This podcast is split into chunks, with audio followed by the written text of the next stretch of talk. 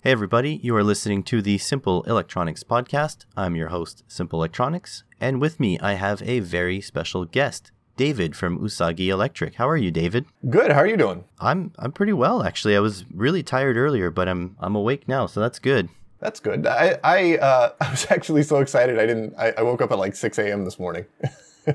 6 a.m. on on our behalf. Well, I guess so. Listeners, you got to listen to all the way through because David got up early for you guys. So there we go. it wasn't. It wasn't intentional. It's just I was excited and couldn't sleep anymore. uh, can you tell us a little bit about yourself, uh, what you do, and um, maybe a little bit about your YouTube channel? Uh, yeah. So um, about a year ago, I guess, um, along with a very large number of people in in all over the world, I found myself with kind of an abundance of spare time uh, due to extenuating circumstances, uh, and so I've I've always had this interest in electronics, and subsequently I've always had this interest in vacuum tubes. But I've always been scared of vacuum tubes because they were really high voltage. And so, with my spare time, I said, you know what? I want to learn vacuum tubes, and I want to see if I can force them to work at low voltage.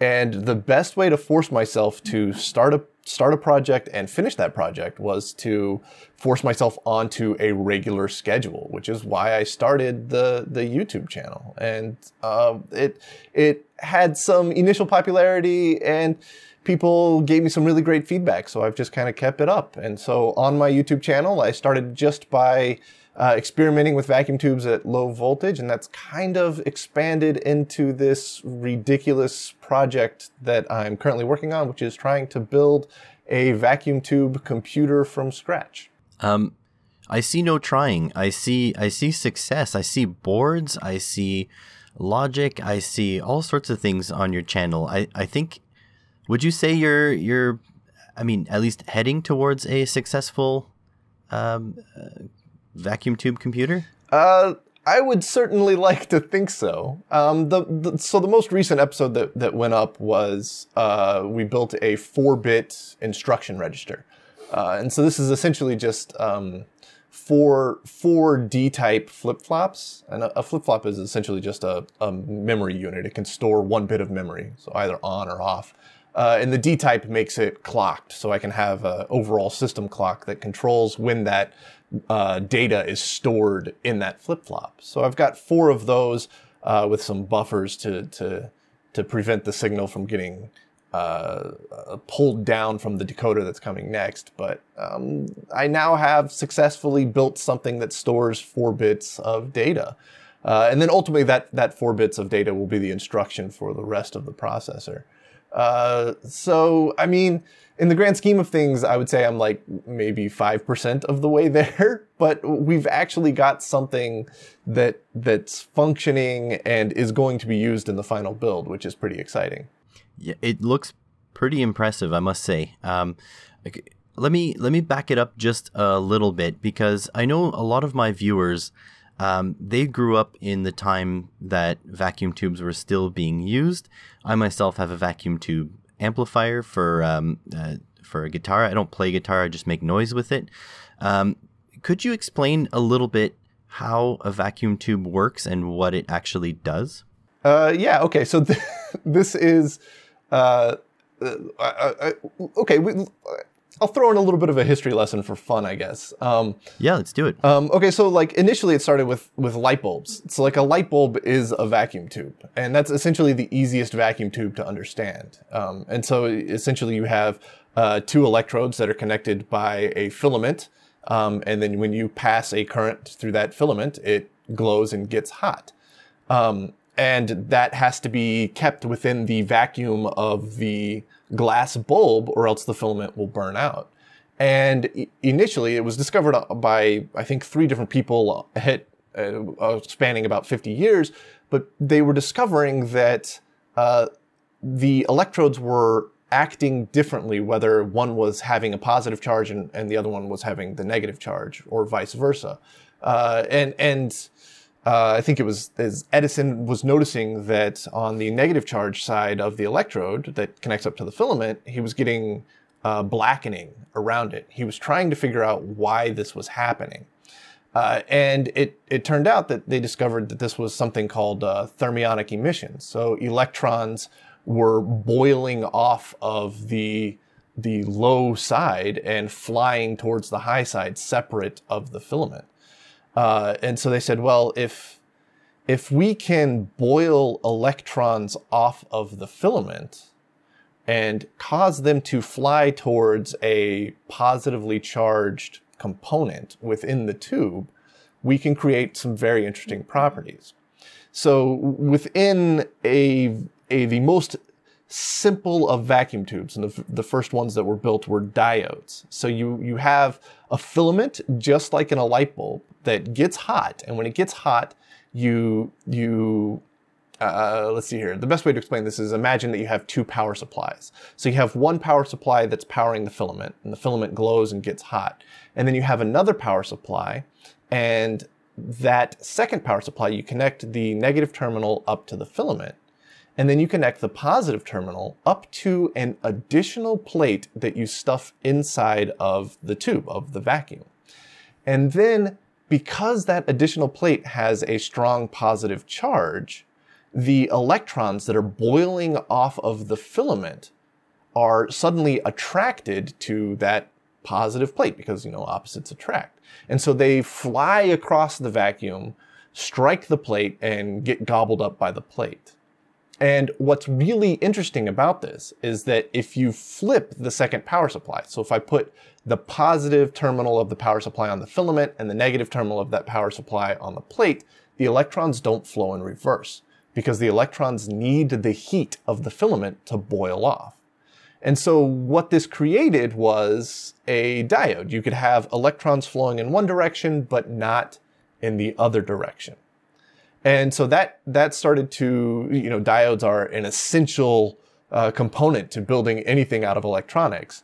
Uh, and then I think in 1906, I don't know, I'm probably going to get the date wrong, uh, but Lee De Forest came up with this idea that if he put essentially a mesh, uh, uh, not plate, a, a grid of mesh in between the filament and the plate within that diode vacuum tube, and then he gave that mesh either a negative charge or a positive charge, he could then control whether the electrons were flowing from the filament to the plate or not. So you have electrons boiling off of the filament, and they're kind of forming this cloud of electrons around the filament. And they want to get to that plate because the plate has a strong positive charge. But if the mesh in between the two has a negative charge, well, like charged particles repel each other. And so those electrons can't get past the mesh to the plate. So there's no electron flow within the tube. But if we give that grid a positive charge, now those electrons can fly through that grid because the grid is literally a mesh. There's lots of holes in it. So they get attracted towards it, fly right past it, and strike the plate. And so in this way, you can now have a signal that, that controls whether electrons are flowing from you know, the filament, which is acting as our cathode, towards the plate, which is acting as our anode, and it's controlled by the grid. Uh, and it's not perfectly linear. So if you have a strong negative charge, no electrons can flow. But if you start to bring that grid up in small increments, more and more electrons can start flowing, and and then the plate is receiving more and more electrons, which means it's flowing more and more current. And so by controlling the grid, the voltage on the grid, you can control precisely how many electrons are flowing, which is what makes uh, vacuum tubes great for audio amplifiers. Um, and that's what I just described was a triode. And beyond that, there's tetrodes and, and pentodes and uh, heptodes and nonodes and all sorts of really different ways to build them. But that, that fundamental operation of having a grid that controls whether electrons can flow from from the filament to the plate uh, is that's that's the fundamental operation for pretty much all vacuum tubes. So let me just um, let me just apply this to a concept, and you can tell me if I got it right or not. So you got the filament and you've got the plate, and electrons flow from the filament to the plate depending on the charge of the grid. Now, if we take an audio signal and pass it across the grid, then that will change the charge on the grid dynamically and it'll change the amount of electrons flowing dynamically.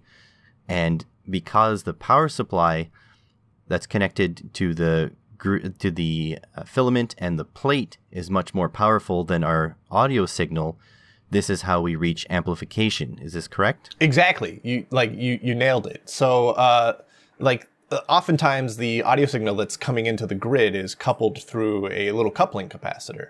Um, and so what this does is it, it makes that audio signal essentially move around zero. So that audio signal will go slightly above zero and then slightly below zero. So you get up to like maybe, uh, you know, uh, plus 0.5 volts to minus 0.5 volts. Um, but because on the vacuum tube, you can run uh, massive voltages. So I can run, you know, B plus voltage of, of 300 volts or 600 volts or 800 volts or you know, whatever.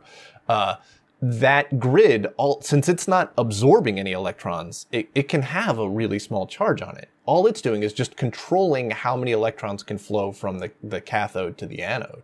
And since we have massive voltage on the anode, on the plate, uh, we, we, get a massive amount of power out of it. And uh, vacuum tubes are what they call high, high impedance, so they can't really supply a lot of current, but uh, P equal VI, right? So power equals voltage times current. And so if we can't supply a lot of current, but we can supply a lot of voltage, we can still get a lot of power.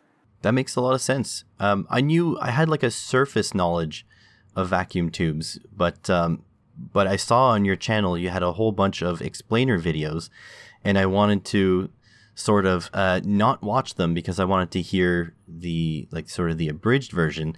And I'll encourage the listeners to go check out your YouTube channel if they want more details because I see no fewer than five or six, maybe even ten like straight up explainer videos, which is which is awesome to see. Yeah, I mean, well, that was that was kind of how it's how it, it all started. Was like uh, I. Uh, it, it's going to sound a little strange, but like at the beginning of 2020, I knew nothing about vacuum tubes. Um, and the the through my previous work as well as as just kind of how I was raised, the the best way I've discovered to learn a new topic is to learn it in such a way that I can explain it to somebody else. Um, and so, in order to make a, a YouTube video, I, you know, I, my, my wife doesn't really want to hear me explain these things to her countlessly, endlessly. So, uh, I, you know, a YouTube video gave me that audience. And so, in order to teach myself vacuum tubes, I decided to do the YouTube videos to explain them. And in order to explain them, I had to learn them. Um, and so that was how the, the YouTube channel started. And I started with, uh, you know, the basics and then the diode, which was kind of the abridged five minute version that I, get, that I just gave. And then I went into triodes and then uh, tetrodes and pentodes and so on from there on out. And then uh, later on, once we kind of, once I had kind of gotten a strong grasp on the fundamentals, uh, I started trying to figure out how to misuse them to do what I wanted them to do which which we'll definitely get into. But um, I always thought that vacuum tubes had to be run at high voltage. In fact, um, when I used to be into um, guitars and stuff, um, a lot of people would be um, they would they would warn people don't open your tube amplifier to to work on it because there are extremely high voltages in the capacitors inside the tube amps. Um, but I can see one of your videos. It's um, tube amplification or using vacuum tubes at 24 volts. Is this something you can do with any vacuum tube, or it has to be specific vacuum tubes? Um, so this this is an interesting topic, and a lot of people have a lot of very differing opinions on them. Um, uh, it started because I'm like super accident prone, prone and kind of dumb. So I like to stick my fingers in circuits that I'm building.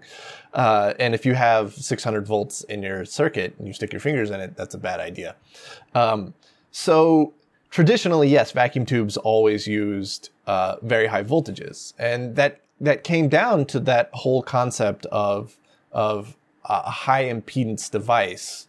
So if we want big power, we can't supply big current, so we need to supply big voltage. And then we can use a transformer to change that uh, big voltage, low current to uh, big current, low voltage if we need to, which is is what's used in audio amplifiers. So they they have the amplifying stage uh, uh, often has you know 350 volts for the B plus, and then for the driver stage they run that through an output transformer that brings that voltage way down, but brings the the current way up, so it can drive a low impedance speaker.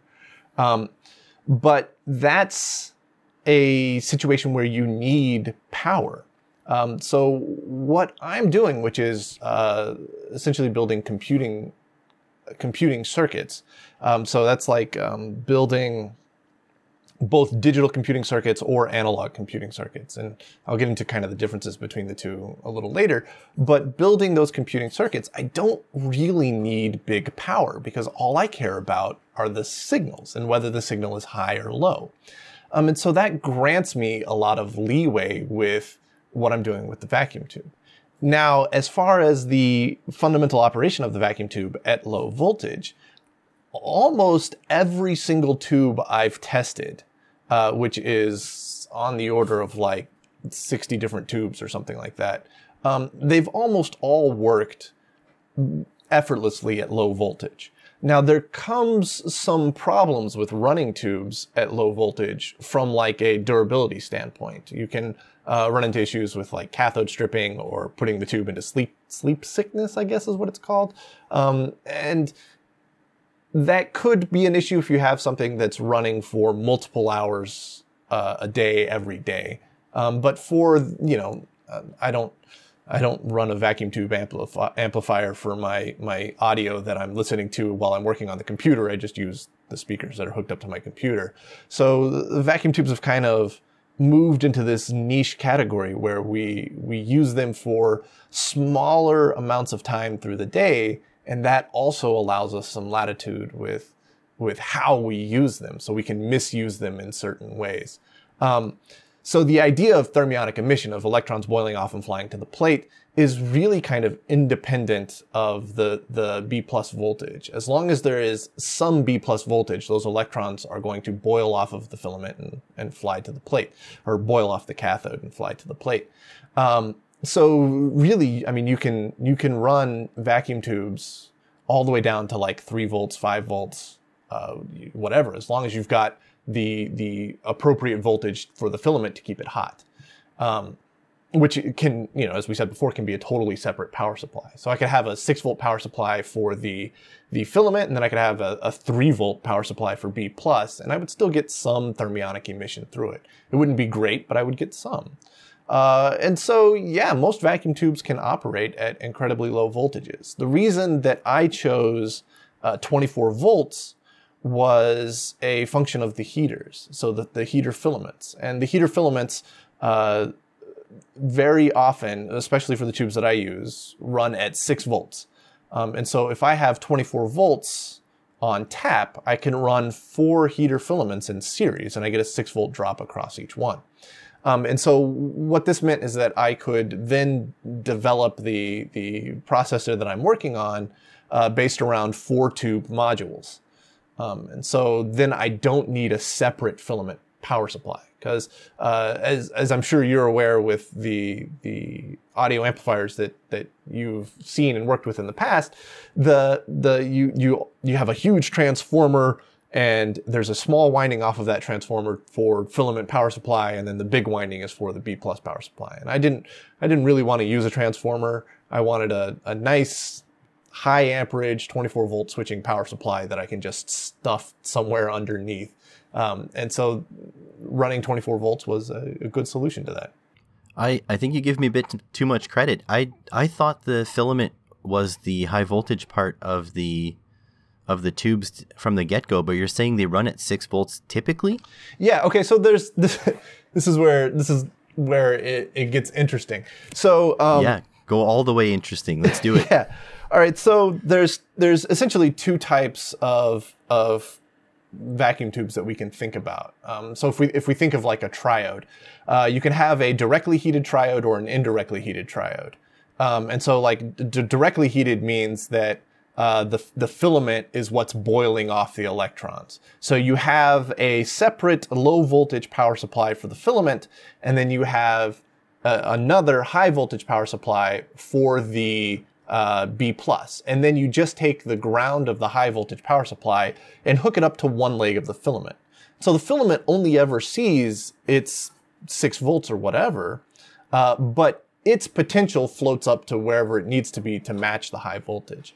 Um, so the the electrons that are boiling off of the filament are not coming from the filament supply. They're coming from that that negative or that ground that's connected to the filament. It's just like we can just think of that that high voltage supply as borrowing the filament to throw electrons away.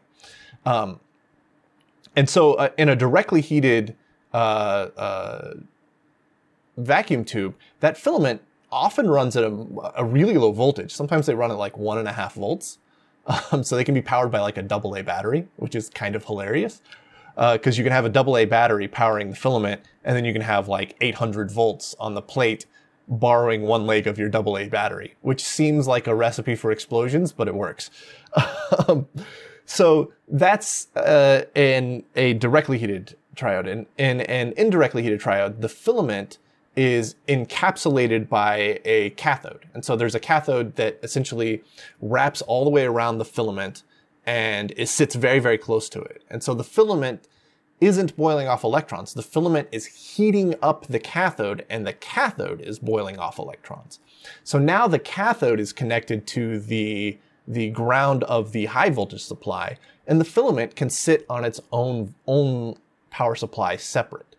Um, now, when you get to really high voltages, there's a problem of potential difference between the the uh, B plus and the filament. So you want the filament to uh, essentially float to the same potential that the cathode is sitting at, and you can do that by tying the cathode to the filament. But in all of my designs, the the since I'm at such low voltage, the filament is is essentially completely separate from the rest of the circuit. So the the the purpose of the filament is purely just to get hot. Um, and then the high voltage supply uses that hot metal to boil off electrons. And you've only learned this about a year ago. Yeah, which is why I'm not fantastic at explaining it. But uh, I disagree. I, I mean, I understand way more now than I did before. Mind you, I didn't do a lot of research on it, but it's incredible that you've picked up so much knowledge in uh, in a relatively short amount of time. I guess that's the difference between um, learning something because you have to and learning something because you're passionate about it, right? Uh, yeah, I mean that that's that's definitely uh, a massive contributor. If if you're if you're learning something because you're extremely passionate about it or you want to know more about it, you you pick it up a lot quicker than uh, if your boss says, "Hey, learn this." Um, but also, like the if I was trying to learn all this stuff 30 years ago, it would have been so much harder because the the internet uh, has made reference material widely available. Um, so, like a large majority of my understanding of vacuum tubes and their uses in uh, computing circuits came from a, uh, a, customer engineering manual by IBM for the IBM 604 from like the 1950s, which was their one of their consumer grade vacuum tube tube computers. Oh, it's hard to call it a computer. I don't even think they called it a computer. They called it a calculating machine. Um, but it was like it was like a, a cabinet that was like a, uh, a uh, four four and a half five feet tall or something like that. Um, and you could buy it, and it had you know four or five hundred vacuum tubes inside, and it can do basic calculations. Um, and it was in that was in the 1950s. But they wrote this amazing customer engineering manual, and the, the customer engineering manual uh, starts at like ground zero. It's like, this is what a vacuum tube is. This is how electron flow works. This is how we're using that to our benefit. These are how we're designing our circuits. And then they go on and explain, you know, we've got, they've got complex computing circuits. So this is how they're building those complex computing circuits using the fundamentals that we learned in chapter one. So it's, uh, even though it's a customer engineering manual, it's written more like a textbook. And it was, it's been the biggest source of information for this. Um, and I'm not affiliated with bitsavers.org. I think it's .org in any way. But uh, if if you guys want to, like, if anybody wants to read about uh, essentially vintage computing, go over to BitSavers. They've got a amazing collection of of manuals ranging from from the the birth of computing all the way up to now. It's it's crazy. That's awesome. Or if you want to know exactly what uh, what David knows, then you can just head over to his YouTube channel and check it out. Because uh, I'm just obviously I didn't spend a lot of time uh, browsing your your channel. We just we just met uh, two days ago for people who are uh, who are listening. Uh, but from what I can see, there is a lot of cool stuff on his channel, and he probably wouldn't tell you himself, but I'm telling you, it seems pretty good. Thank you. so now uh, I see that you're okay. Let, let me go this direction. So how how much does it cost to get started with um, with vacuum tubes? So let's say my viewers or myself want to um, maybe just start playing with them. Maybe you know making basic uh, basic circuits like using them as transistors slash amplifiers, using them as diodes. What do we need to buy, and how much do you think it would cost? Uh, okay, so there's um, a couple things to think about here. So the first thing is is like um, uh, I started using them at low voltage because I was scared of the high voltage. But if you're using it at low voltage, you're incredibly limited in the amount of power that you can produce.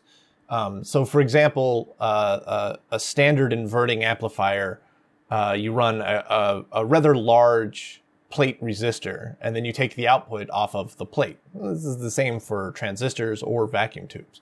Uh, but at 24 volts, I run a 33,000 ohm plate resistor, which means that uh, the most amount of current I can supply is 0.7 milliamps. So we're talking incredibly low power. Uh, so vacuum tubes at low voltages are not great for audio amplification. Um, they can be used at low voltages for preamplification, like if you have a microphone that you want to preamplify. So that's something you can get into. Um, but that's something to keep in mind when getting into to vacuum tubes is that if you want big power and you want to build a a proper audio amplifier, you got to go up in, in, in, voltage. But if you want to, say, start building uh, logic circuits out of vacuum tubes, which is what I primarily build, so uh, AND, NAND, NOR, OR, and even exclusive OR and exclusive NOR, um, that can be done at low voltage and can be done relatively cheaply. Uh, the the first thing is to, to get your hands on some on some vacuum tubes. Um, and I was not specific in what type of vacuum tubes I used initially. Right now, I use the 6AU6, and I use it because it was the best performing and the cheapest tube I could come across for low voltage. Um, and when I say cheap, it was like if you get them in the right uh, collection of lots, you can get them for about 30 cents a tube or something like that. Um, now, uh, the 6AU6 is a small signal pentode, so it's essentially like uh, one switch or transistor, if you will, inside that, that glass tube.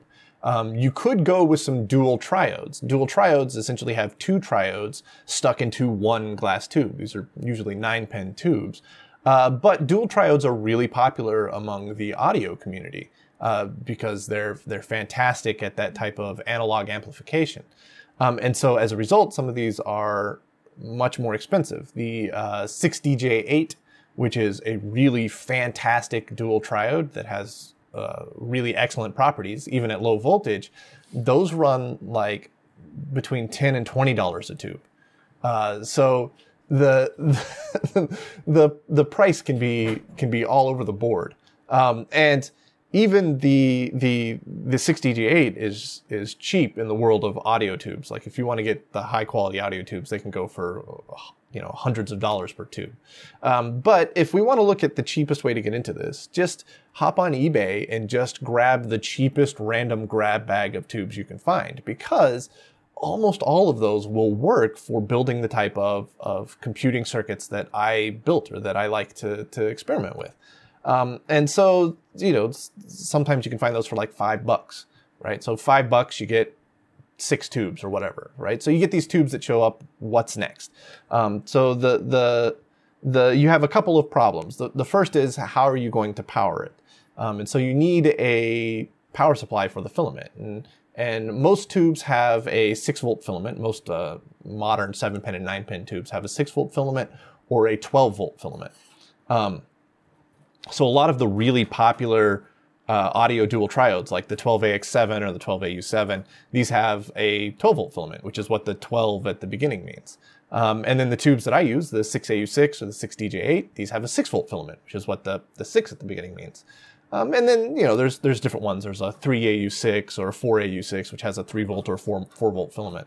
Um, so that's something to think about. Now, you can undervolt the filament. So if all you've got is a 5 volt power supply, you could theoretically still build a 6 volt uh, vacuum tube circuit using just your 5 volt power supply. You'll be undervolting the filament, which means that your thermionic emission won't be as good as it should be, but it'll still work. And then you could use 5 volts on the plate and do whatever your interesting uh, uh, logic circuits that you're trying to build are.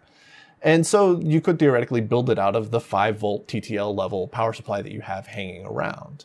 Um, and then the, the next issue that you need to tackle is how do you plug a vacuum tube into your breadboard? Um, because vacuum tubes have a round base. So you've got seven pins or nine pins, or if you go with a really big tube, you've got eight pins or four pins.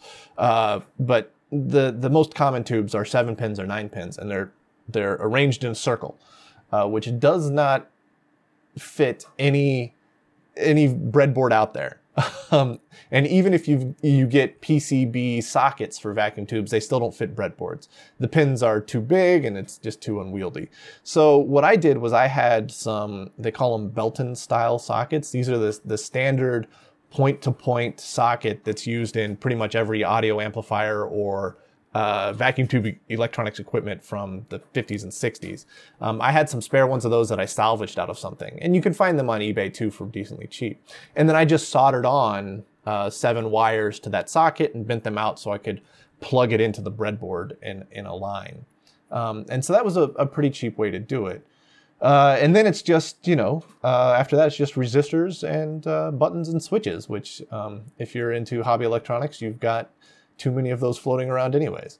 So oh yeah, yeah. So so really, I mean, you you could if you wanted to build a uh, NOR gate or a NAND gate today, you could do it for less than than twenty dollars out of a vacuum tube, uh, starting from zero. Or a couple cents for a couple transistors, I guess. Yeah, I mean, it's uh, it's there's a reason that that transistors took over. yeah, absolutely. Um, I'm looking here. I'm just looking on on eBay while you were talking, and at least in Canada, they're not available for for that cheap. It's about um, it's about ten bucks a tube for the ones that you recommended. And I'm just just for fun, I I took a look at the replacement tubes for my my amplifier because if I'm gonna play with tubes, I'm probably just gonna yank one out of that and uh, and have a play. But uh, yeah, so the whole set of tubes for my amp is uh, uh, $160 US, $200 Canadian. Yeah. Yeah, that that the audio the audio amplifier tubes are uh, painfully expensive.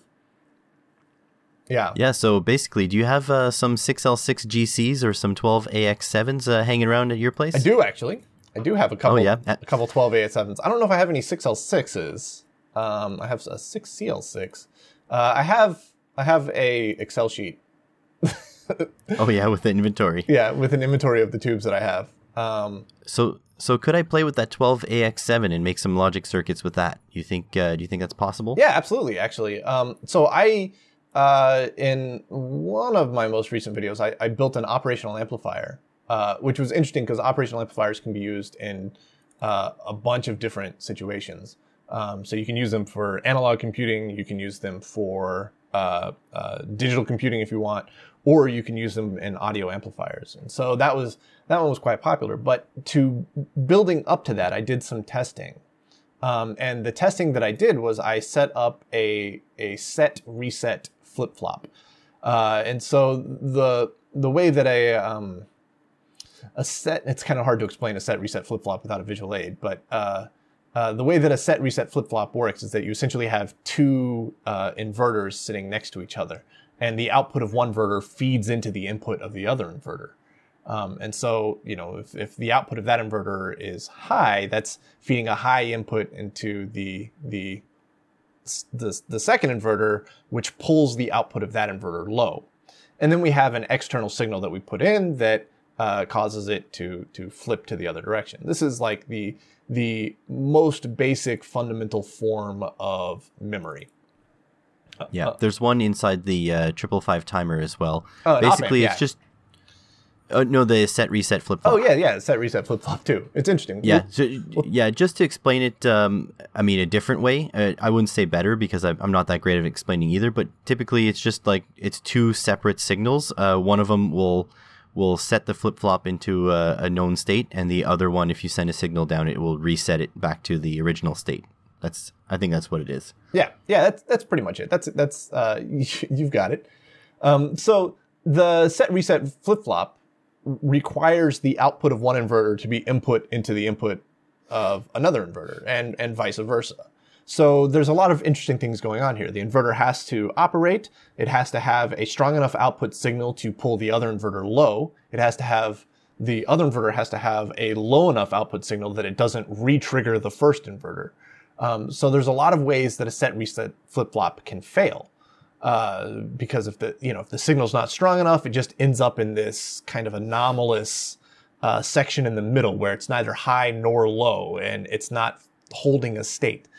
Um, so uh, that that was an excellent way to test the performance of tubes at low voltage. And I tested um, a huge array, 6DJ8, 12AU7, 12AV7, 12AT7, 12AX7, uh, 12BH7, 6BQ7, 6CB7. I went through pretty much a bunch of the ones that I had in my uh, collection, and they all pretty much worked. There was only a handful that I could not get to flip flop appropriately with the resistor values that I was using. But that doesn't mean that I couldn't make them do it. It just means that I didn't spend the time to figure out how to get figure out the appropriate resistor values to make that specific tube work. Uh, but the 12AX7, for example, it wasn't the best performing, but I was getting uh, a logic high of 18.5 volts and a logic low of 8 volts out of it. So there was a, a 10 volt difference between logic high and logic low with the SR flip flop and the 12AX7. Um, and that was with just some random resistors that I threw at it to get it functioning well enough for the test. Um, so yeah, you could absolutely absolutely use the uh, the the 12AX7 that you have to build interesting logic circuits with. Awesome. Well, it's always good to know that I can use something that I already have. Since uh, Yeah. I don't know if you're familiar with um, mailbag videos, but I think I'm on episode 76, 75. Wow, so right. I've I've spent a lot of friggin' money on on stuff, and it's always nice to be able to use something I have laying around. Especially that that amplifier was uh was. I mean, I got a good deal on it, but it was a mistake from the get go because it's massive. It's if any listeners know, it's a Fender Twin Reverb, so it's two uh, 12 inch speakers, and I think the thing is uh, 65 watt of real output or something like that. Uh, 65, 110. I don't know. It's Oh yeah, oh that thing Way is huge. loud. Yeah. yeah, that thing's way too loud. I'm I want to you know I want to sell it because I haven't been I haven't even touched a guitar in like two years now, but with um, COVID and stuff, I don't want anybody coming to my house. So I'm gonna wait till summer so someone can test it outside and then leave with it. Yeah. Yeah, I've got the same issue with with other things that I'm trying to sell. So you're you're fairly knowledgeable in this subject, and you seem to have picked it up pretty quick. What's your like? What's your professional credentials? What what did you used to do for a living, or what do you do now for a living? What's your background? Not electronics related at all, interestingly. Uh, it's always just kind of been a hobby. Um, I I my my first passion was uh, cars, like buying and restoring old cars or modifying cars or anything like that. Um, and so that was kind of the field that I went into. Uh, and I, I, when I was 23, I moved to Japan uh, on on kind of a whim. I, I, when I was 19, I went as like a short homestay just to experience the country, and I loved it. So I came back, went through university for language. Um, I graduated with a major in Japanese and a minor in Korean. Uh, and, uh, pretty much with the sole intention of getting back to Japan. And then once I was back in Japan, I was like, great, now what I'm going to do? Because I had just a, a random job teaching English, which was horrible. Um, but I found uh, a job at a small company that was kind of a subsidiary of Toyota. Not a full subsidiary. I think Toyota owned uh, 10 or 15% of the company. Um, but we we wrote a lot of the manuals that are seen in Toyota and Lexus uh, vehicles. So I did a lot of work writing uh, repair manuals first, um, and then after a couple years, I moved into the product marketing section, um, and so I wrote a lot of product marketing manuals as well. Uh, but writing a product marketing manual uh, meant that I was learning about the vehicle at an extremely early stage. So oftentimes I was uh, receiving information to translate about a vehicle um, uh, well more than a year in advance to when the vehicle is released. Um, so because I was receiving this Japanese essentially straight from the horse's mouth, and I was learning it, translating it, putting it in English, and sending it back, that primed me with a kind of innate knowledge of the, the vehicle, which set me up well for uh, flying to different markets and uh, training the trainers on that vehicle. So uh, the, the, standard life cycle would be that um, I get the product marketing material in, I translate it, I send it back. Then I build the training material for training uh, trainers in Dubai or Taiwan or wherever it is that I need to go. Um, and then I fly to that country and then give a presentation and uh, work with with a huge team that sets up a test drive and they get to test drive an early prototype version of the car. Um, so that way, the people in that destination have a firsthand knowledge of the vehicle that they can now build their local marketing strategies as well as their local training strategies for training up dealers. Um, and then uh, oftentimes after that, I would be out of it and starting on the next vehicle. Um, so, so that was that's my and uh, we I my wife and I moved back to Texas about six years ago, but I continued doing that job uh, essentially as as explained as freelance for the same company. Um, sometimes working directly with with uh, the manufacturer, or sometimes working with the company, um, and so it it kept me busy uh, before in 2019, I spent um, more than 100 days of the year out of the country. Uh, so I was gone most of the time. Um, and then, you know, of course, COVID happened and international travel got shut down immediately.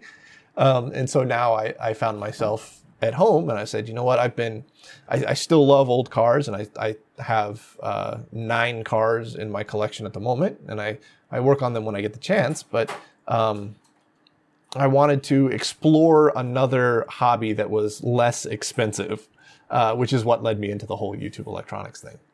Yeah, cars are just just simply expensive. Like there's nothing there's not a lot you can do without spare parts, for example. It's not like you could uh, fabricate a piston at home if you happen to burn a hole through one by running lean as hell. Yeah, well, and um, it, it it also depends a lot on the car. Like if you have uh, like if you have a mid '90s Toyota, you can get parts for cheap. But um, one of the cars that I'm currently working on is a 1967 Mazda Cosmo Sports. Uh, they only produced 1,300 of them, and for example, a set of U joints is like three thousand dollars.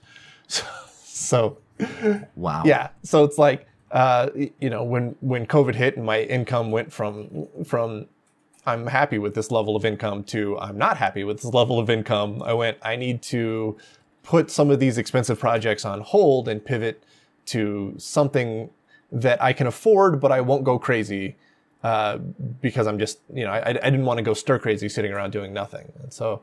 Um, electronics provided that pivot, but also uh, it it was a really fascinating topic, and I'm really glad that I got into it because it's um, a way to exercise my brain on a daily basis, essentially. Yeah, electronics do, does do that, and the the hobby is so vast. Like for example, I never even thought of logic circuits using uh, vacuum tubes, and I mean, I've got almost oh, I've got over 300 YouTube videos published. So that just shows you like it's a very broad so yeah, uh, hobby. Using vacuum tubes to build logic circuits uh, is like the precise way to misuse vacuum tubes. Like they're terrible at it. Um, so like the the the I'm I'm I'm not very smart about transistors because I've been looking at vacuum tubes for so long. But essentially, a, a transistor is like a very small vacuum tube, except that uh, it transitions from saturation to cutoff very quickly. Now, what saturation and cutoff means is, is saturation is when uh, as many electrons are flowing through the device as possible, and cutoff is when no electrons are flowing through the device.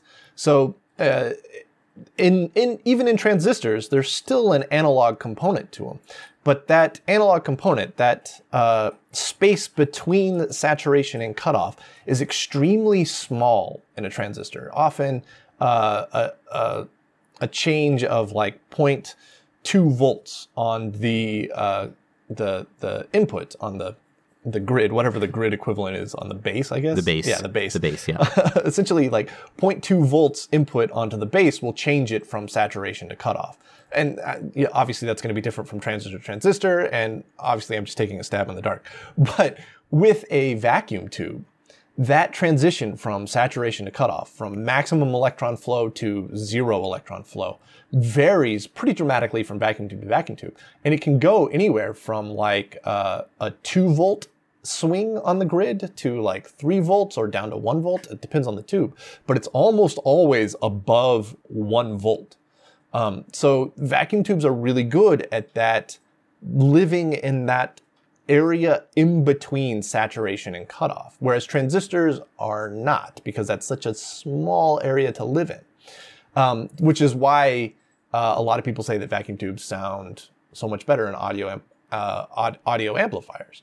But it's also why vacuum tubes are terrible at uh, digital computing circuits because a digital computing circuit is, I mean, even a transistor is still technically an analog device, but we're just using the transistor at saturation and cutoff.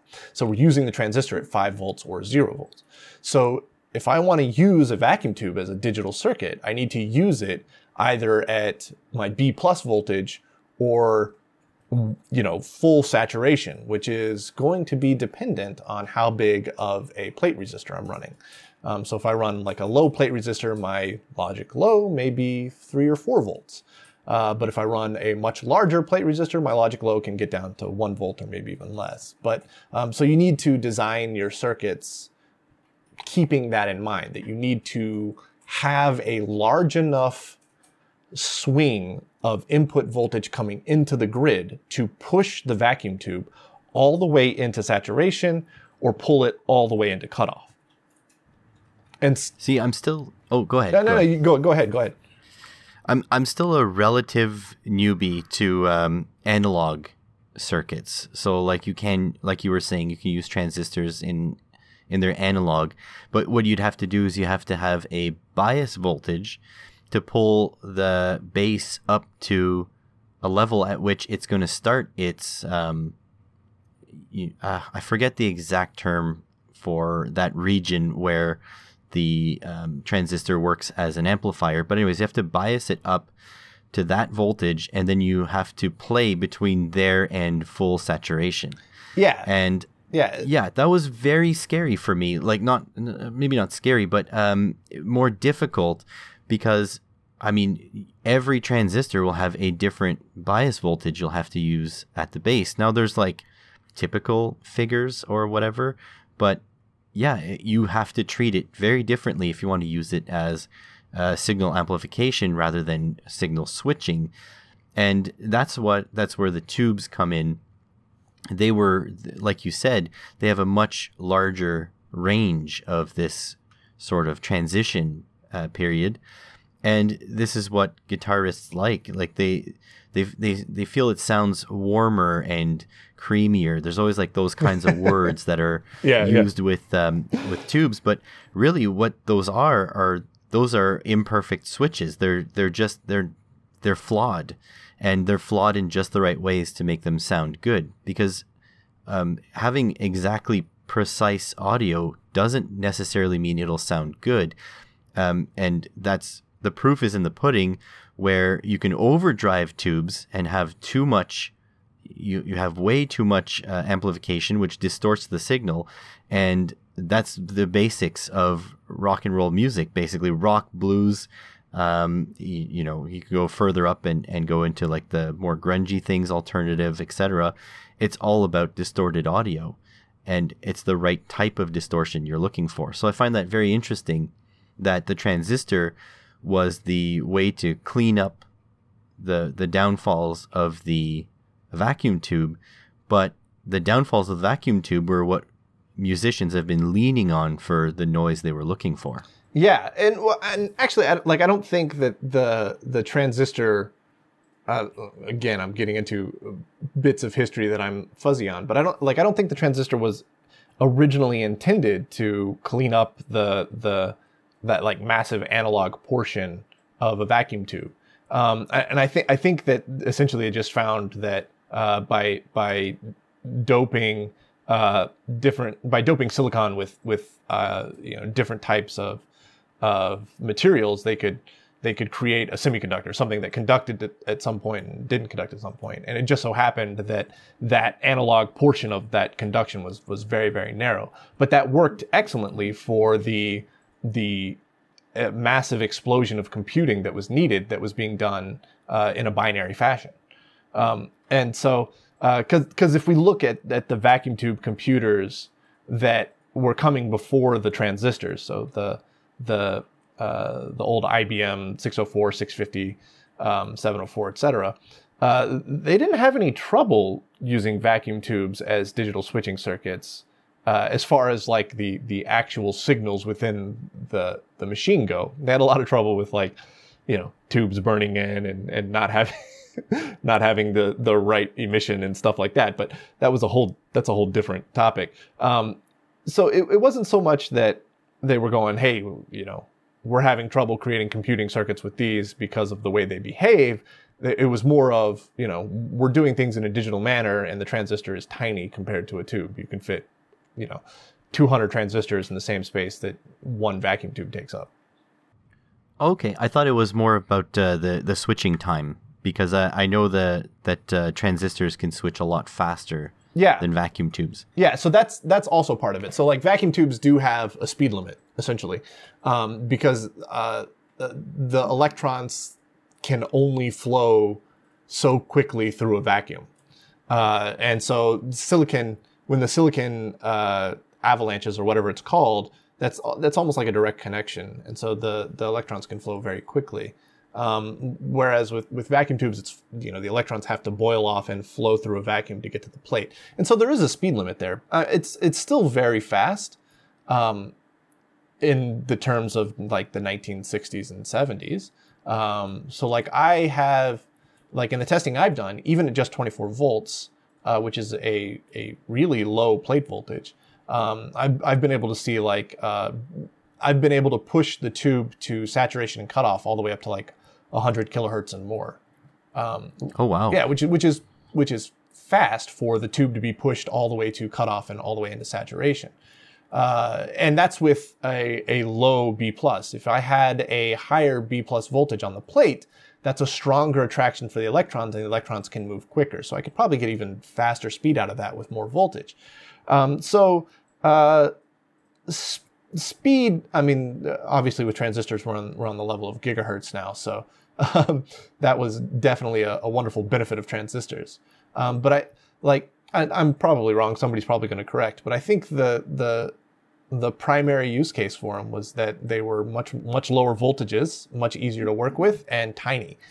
Um, and I think that that space savings was massive, as also as well as you know power supply savings because uh, uh, IBM built a computer called the Sage uh, computer, uh, the ANQ FS7 or something like that.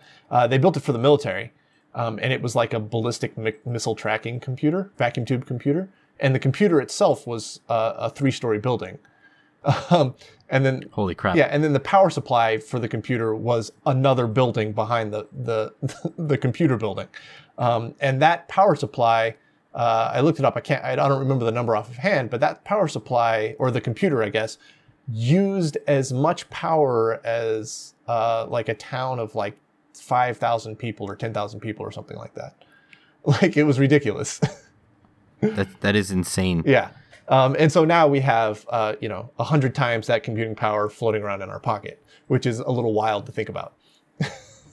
yeah, it's a lot wild. In fact, uh, just in front of me, I have uh, an ESP32 microcontroller, 32-bit. Uh, I think it's a dual core. Not 100% sure, but th- this thing has way more processing power, like orders of magnitude more processing power than NASA needed to get to the moon. So Yeah. I paid four bucks for this thing. Yeah.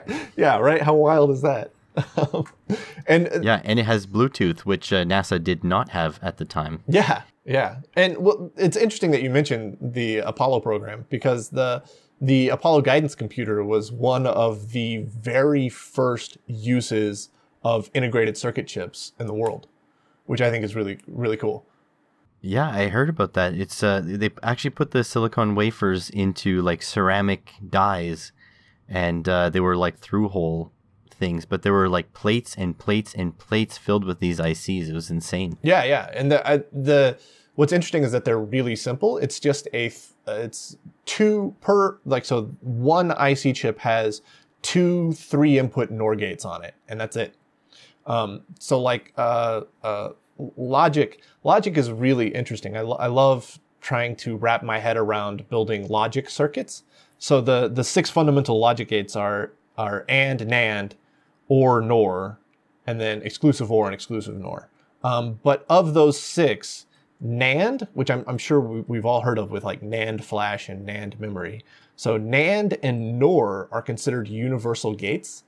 So using just NAND gates or using just NOR gates, you can build every single other logic gate.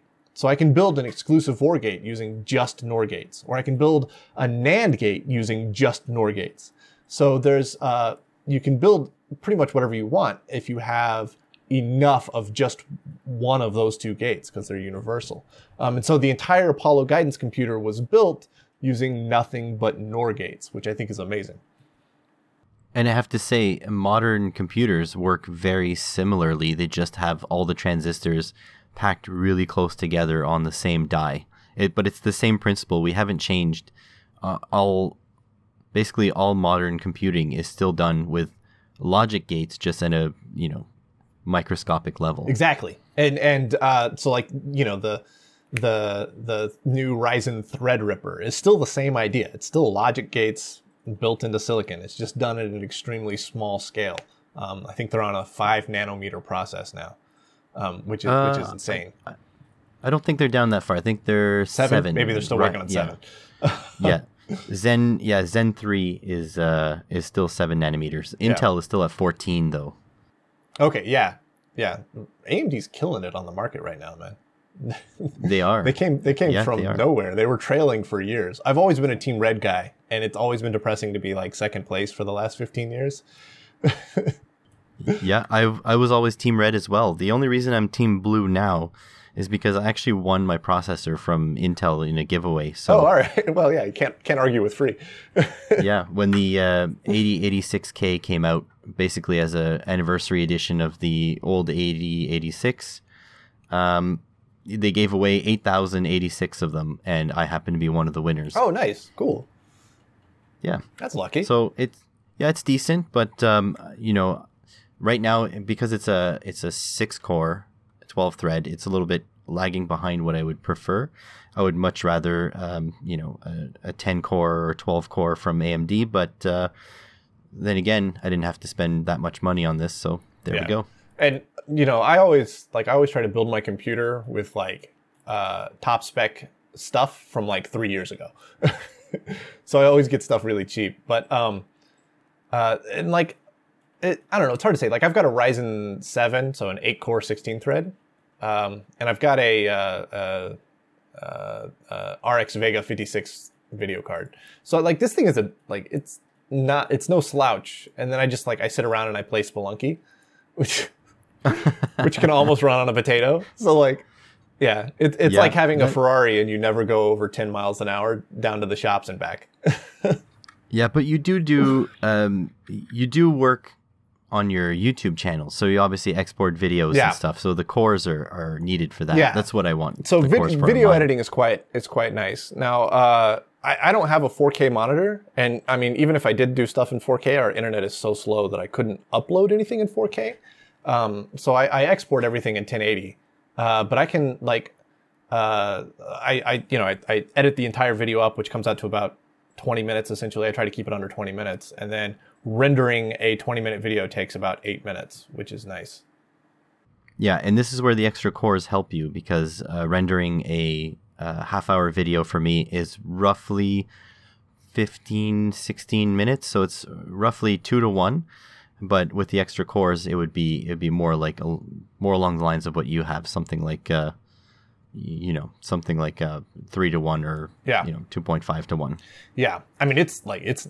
I, I'm I'm not gonna argue. It's nice. Like it's because you know I'll, I'll I'll just go render and then like I'll go to the kitchen and like grab a snack and I come back and then I can watch it and be like ah I messed up, right? And then I can delete it and re-render it again. So like I can I can render a video like two or three times in one day to double check it and make sure that it all like everything's looking good at full screen and audio. So that's that's quite nice.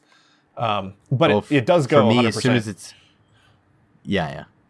For for me as soon as it's rendered it's sent. Oh. It's done. I'm not i'm not going to redo it.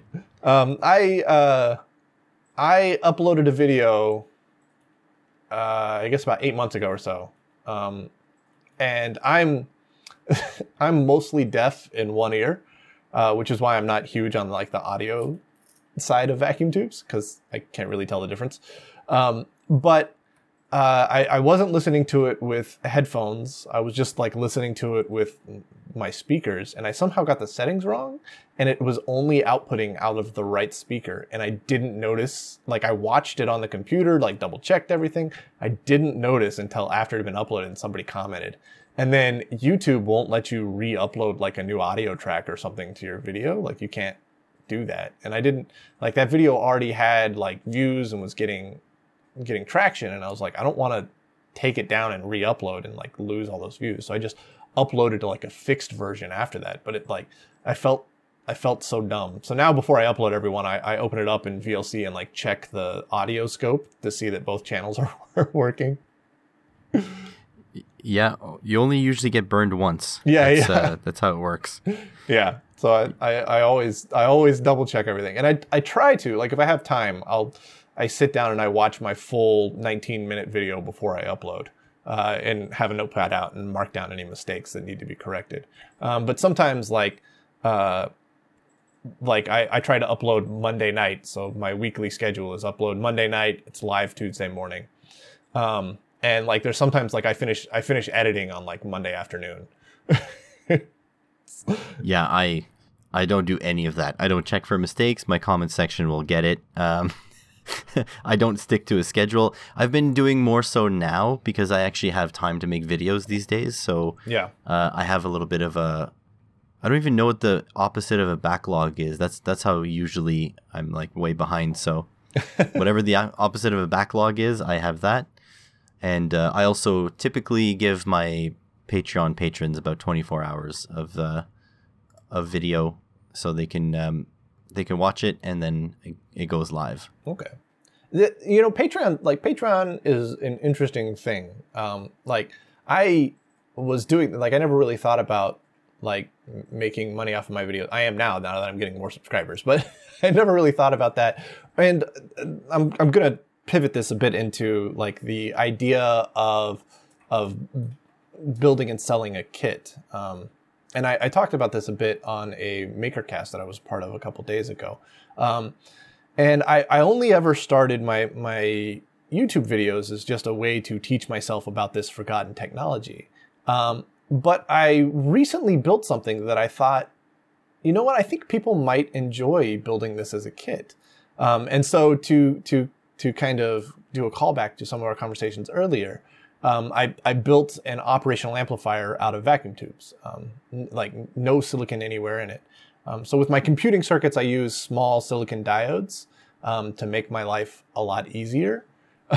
um, but the the primary uh, computing is done by the, the the tubes. But to build the operational amplifier, I didn't need any silicon diodes, and so I I built two of these operational amplifiers, and they work decently well. I'm getting a gain of about uh, 150 to 200 out of them, which is incredibly low for an operational amplifier, but uh, it's good for the like the the super low voltages that I'm working at. And so I'm I'm looking at it and I'm like, okay, I've got two operational amplifiers, and I know how to build an SR flip flop. And if my memory serves, a 555 timer is just two operational amplifiers, an SR flip flop, and a discharge transistor. Um, and so I spent some time uh, building up a 555 timer that doesn't use any silicon at all. No diodes, nothing. It's just resistors, capacitors, and vacuum tubes. Um, and uh, I, I, have a version of it working on the breadboard, and then I built it into an actual uh, circuit board, um, and that's going to be uh, both of that's coming up in some upcoming videos. And I was, you know, I was talking to some people on the Discord, and I was looking at it, and it's like, this is really neat. And they were like, some people were saying, hey, we want a kit of that. And so uh, that is a, a, whole new interesting avenue. Is this idea of YouTube opening up these interesting paths to interact with the community, both in, in terms of just like speaking with them, but in terms of them supporting me in some way, as well as you know producing something that people might enjoy. Um, and I, I am super green about it. I know nothing about that whole world, so that's an interesting uh, world that I'm currently trying to learn more about. I would there's nothing I would love more than to have a small hardware startup just to uh, just as a side gig for mostly fun, but then eventually for uh, to to support myself. But the problem is uh, in Canada here, shipping anything is insanely expensive. So like if I want to ship something to the U.S., uh, you know maybe something a uh, hundred grams. Uh, so I don't know what that is in imperial ounces or whatever, but 100 grams, something like uh, 10 centimeters by 5 centimeters, you know, a couple inches, it's like $12. Oh, geez. All right. And, and that's uninsured. And so I couldn't sell a kit. I, I can't, I don't have anything uh, that I could make that would be worth someone paying $12 in shipping for. Yeah. So that's the that's that's the uh, the unfortunate part about where I am in the U.S. The shipping seems a lot better. I think it's because the U.S. Postal Service is um, subsidized by the U.S. Uh, government. Here in Canada, it's not. We we don't. Um, they they run basically like a private business owned by by the by the government. So they have taken zero tax dollars. So I'm like of two minds about that because I would love to be able to to ship things out a lot cheaper, but at the same time, am I happy that it's subsidized by the government? I don't know. I take advantage of it. You know, when I order stuff from from China, a lot of the shipping from China is free because it's subsidized by by oh, the Chinese government. Yeah. But uh, yeah, I I honestly, if you if you make if you make kits, I am sure you're going to sell them. The triple five timer is such a great uh, subject matter. Yeah. And it would be such a great way to play with and understand vacuum tubes. I, I would. Uh, I'm going to be watching closely to see uh, see what the, the costs are like, and, and make sure that you make a decent profit on it because there's yeah. going to be some loss and stuff, right? Yeah, I mean, uh, the the biggest setback at the moment um, is that vacuum tubes are a a limited quantity thing, right? Like I, I currently have, uh, like I built everything using 6AU6 tubes, and I currently have about 300 of them in my collection. Uh, but if I, if I, you know, if I start selling kits, this 1555 timer is using 18 6AU6s. And if I sell uh, five of those, that's a 100 of my 6AU6 collection gone. Um, and the, the microcontroller, not, not microcontroller, the microprocessor that I'm trying to build I'm looking at uh, anywhere from 200 to 500 tubes once I start uh, also factoring in random access memory, uh, general purpose registers, and program counter. Um, so um, it's uh, like I would I would really prefer not to lose a third of my stock on that. So I'm trying to like figure out you know, is there is there a good place that I can get these 6AU6s for cheap? Or can I switch over to, say, like a 6CB6, which performs a little differently? Um, so, like, maybe I can rebuild this with a 6CB6 because I've got about 150 of those that I'm not going to use. Um, so there's there's some of that. But like my uh, thinking with the kit is that uh, initially it's going to be like extremely low numbers. Like I'll make like five or 10. And like if those sell out and demand is like still really super high, I'll look into how to uh, make this uh, on a larger scale. But I mean, the, the fact that like nobody's really making new small pentodes. Uh, and if if you can find new old stock ones, they're like twenty bucks a piece or ten bucks a piece. Like that's a really interesting limiting factor on it. So there's nobody making new ones. Like, what about the audio companies? So yeah, like people do make uh, new tubes, and I, am I'm, I'm sure there's a company out there that's making a new 6AU6. I think it was a popular uh, preamplifier tube in, in some audio applications. Um, but I mean, they're like they're expensive. They're like ten bucks a piece, and if I've got a uh, if I'm using 18 of them, that's like $180 just in vacuum tubes for one kit. yeah, that's true. So like uh, I either I need to um, rework the design uh, so that it comes so I can bring the tube count down considerably, and I could do that uh, in two ways. I could do that by uh, either increasing the voltage that I'm using because right now it's just 24 volts and negative 12 volts.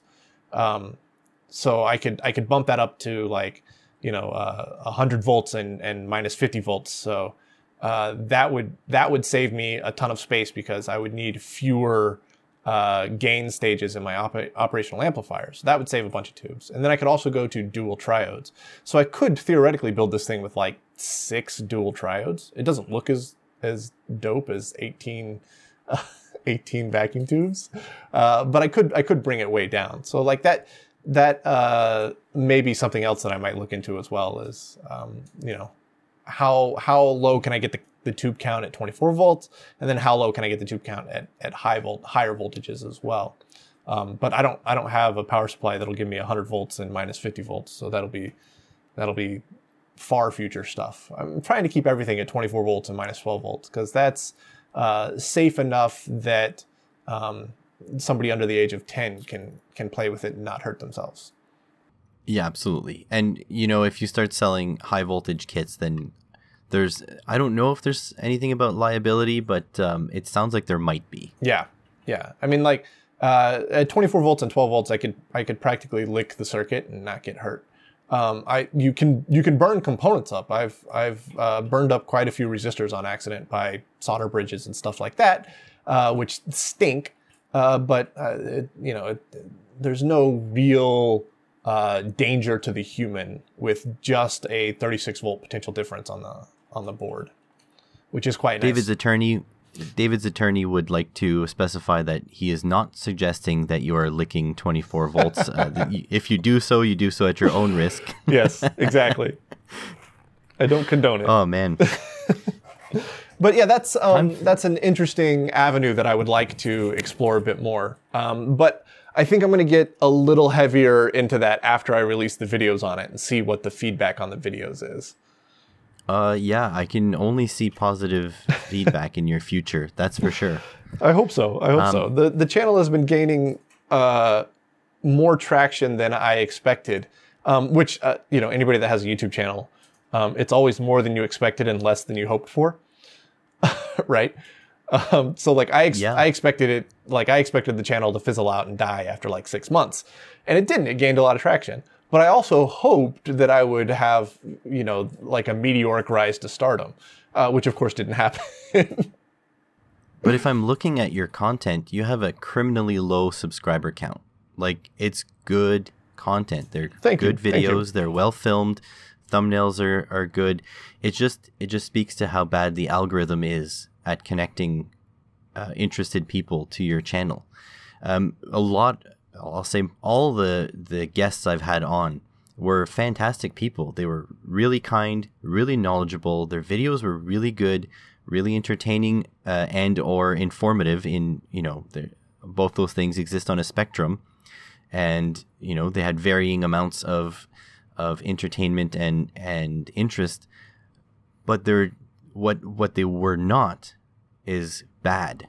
None of the videos of any of the creators I've had on here were bad. I mean, we all feel like they're bad, but they're actually like really good videos. And at the same time, a lot of the people I have interviewed had, you know, sub sub 5,000 subscribers, sub 1,000 subscribers, some of them. Yeah, it, It's it's, it's bad. Like it's scary. it's a how- little wild. Um, but I mean, I think it's because there's like a uh, a large proliferation of creators out there, content creators out there, um, and bec- when there's when the market is as oversaturated, I, I sound like I'm back in a, a business meeting now. But when the marking when the market is as oversaturated as this market is, as you know, content creating on on YouTube is, it becomes really difficult to stand out.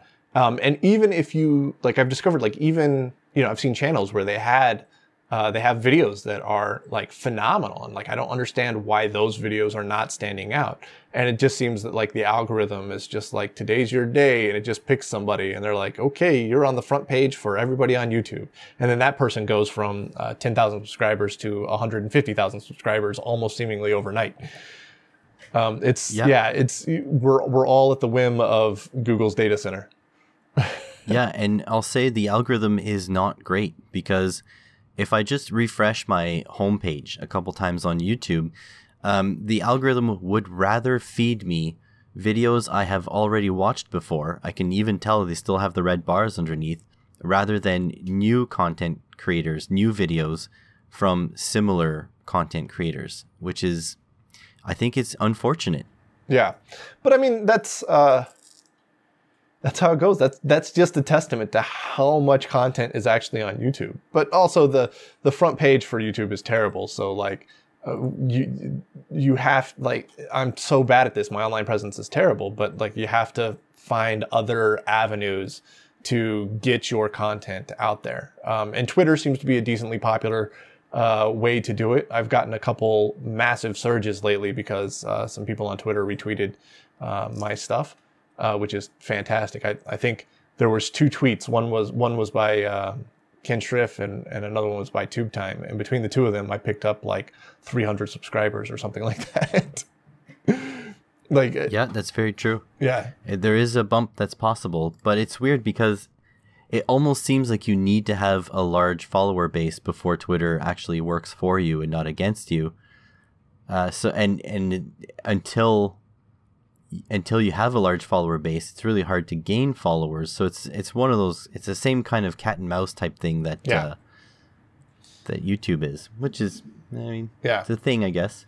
it's like it's interesting like i'm i am most definitely not what you would consider a successful youtuber i mean i have uh uh 1400 subscribers so i'm like extremely extremely small but like if i were to give advice to anybody starting wanting to start a youtube channel um, and from you know other youtube channels that i've looked at like the the number of youtube channels that start and within the first year go from essentially zero subscribers to 10,000 plus subscribers is like less than 1% of the YouTube channels that are started. Um, that you know that's like that's like moving to Hollywood and expecting to become expecting to be cast in the next Marvel movie essentially right Yeah. so that's essentially yeah it. the only like the only advice that i have is like you know those of us that are on youtube aren't doing it to to essentially be cast in the next marvel movie we're not doing it to become the next you know uh, starlet on youtube uh, it would be a lie if if we all said that we didn't want that of course we want that i mean we're making stuff on youtube but um, i think i think the, the primary thing is is that it's just it's something that's fun to do. Like I, I love learning about this stuff and trying to learn it in such a way that I can explain it uh, on a weekly basis is an um, amazing mental exercise that I really, really enjoy. Uh, a- and also, but the big thing for me is like the, the community. Like I know that YouTube comments have a reputation for being toxic and vile, but all of the comments on my video have been fantastic. And I have uh, learned more from the the community that has uh, spawned from the comments in my videos and the Discord that spawned from uh, from the channel than I would have ever learned in school. And th- being able to make that community and, and being able to talk with people about this this really kind of niche uh, electronics hobby uh, i- is what made YouTube worth it, and and also the fact that it forces me to finish my projects, um, because otherwise I would have 150 unfinished projects hanging around. um, so it's nice to Yeah. have that structure. But the like honestly, straight up, like if you're gonna get into YouTube, don't get into it to become famous. Get in it to connect with other people, and that's what it's fantastic for. Yeah, one hundred percent. My my community is fantastic. I do have negative comments that that come by, and as you grow more, I feel like you get more. But um, it overall, like overwhelming majority, are very positive and very educational. Yeah. And uh, you're just saying about like the people who make you know go from zero to ten thousand in in one year or less than one percent. Just to for perspective for the subscribers, um, I have uh, at the time recording about eight eight point one like eighty one hundred subscribers, which is still extremely small in the YouTube world, but there are one point six million channels that are larger than mine in subscribers. Holy cow! 1.6 million channels that are larger. That is a And- massive number of, of content creators out there. Yep. And for um, for video views, there are 2.7 million channels that have more video views than mine. So it's a big, big place, and this is why. Um, this is why I say the algorithm is not that great because you can refresh the homepage over and over and over, and instead of giving me another one of those, you know, 1.6 million channels that are, you, know, a lot of which not not 1.6 million, but thousands of which at least are in the electronic space, which YouTube knows I like videos from. Instead of giving me one of those other creators, they just show me videos I've already seen instead, which is which is sad. yeah. There should be a button. Honestly, there should be a button where you you press it and or you pick a category and it just goes very random, like does not look at subscriber counts or anything and gives you, you know, a random selection, maybe 20 videos from 20 different creators in that space. yeah. I think that would be much better for discovery than just, you know, whatever the algorithm is doing. Uh, the the yeah, and the other issue is like if if one video, if somebody has a video that's like popping off on YouTube, like five hundred thousand views, like it'll show up as like a recommendation, which is like that's fine. Like I I appreciate that. Like show me, you know, I'm not against you showing me what's popular. But if it's like if it's showing up on my homepage for like a week straight and I still haven't clicked on it, like shuffle that thing off of there. Like give me something new. Give me something different. Like I don't want to see the same recommendation for 2 weeks straight just because it's popping off. I agree. I completely agree. But then again, we have to remember what YouTube is there for. They're trying to make money. Exactly. They're not really trying to, yeah.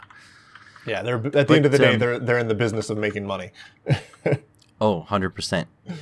Um, yeah, are you interested to know how many channels are bigger than yours? Uh, I think it says that on Social Blade. It's in the millions for sure. Yeah, f- five 5.2 million channels bigger than yours.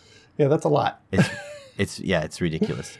And in the YouTube Um, world, like 1,400 subscribers versus 8,000 subscribers, uh, and that's a difference of of just 7,000 subscribers. So it's like it that's not a huge number. Like there's some channels out there that get 7,000 subscribers in a month, right? No, I'm pretty sure that you and I are the exact same size to YouTube. Yeah, Like yeah, yeah, it's, as far as YouTube's algorithms goes, I think we're both the same size. yeah. We're we're tiny.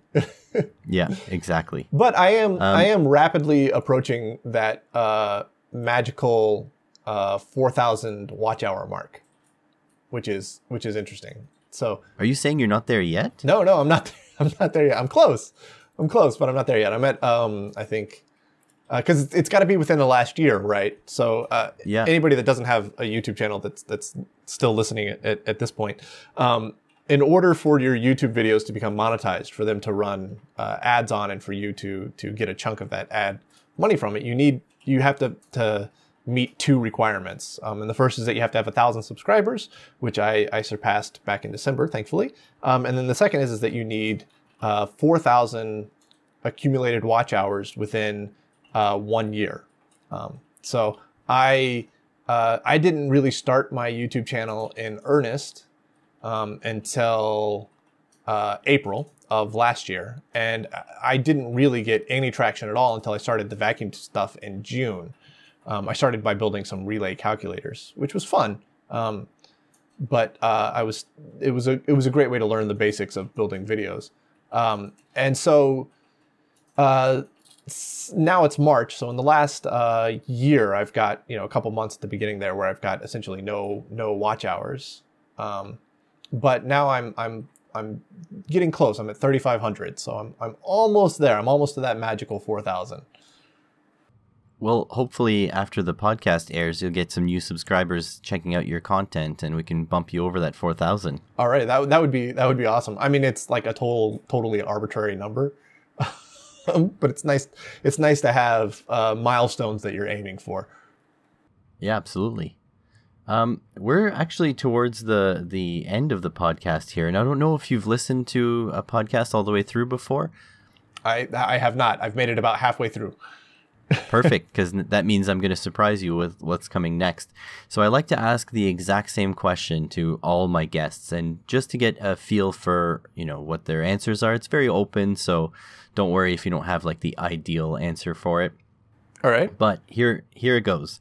So you get a large government grant, and I just use government because just think of unlimited funds and they'll just keep topping you up. To start the business of your dreams, it does not have to be profitable because the idea is the grant will support you, but it does have to provide a service or a, a product. What kind of business would you start? Oh, wow. All right. Um, let's let's go with a question right quick. Um, when you say a service or a product, does entertainment count as a service? Absolutely. Okay. Um, I, I, have some opinions on entertainment, but I think it's actually a very valuable service to have in the world. Um, it is.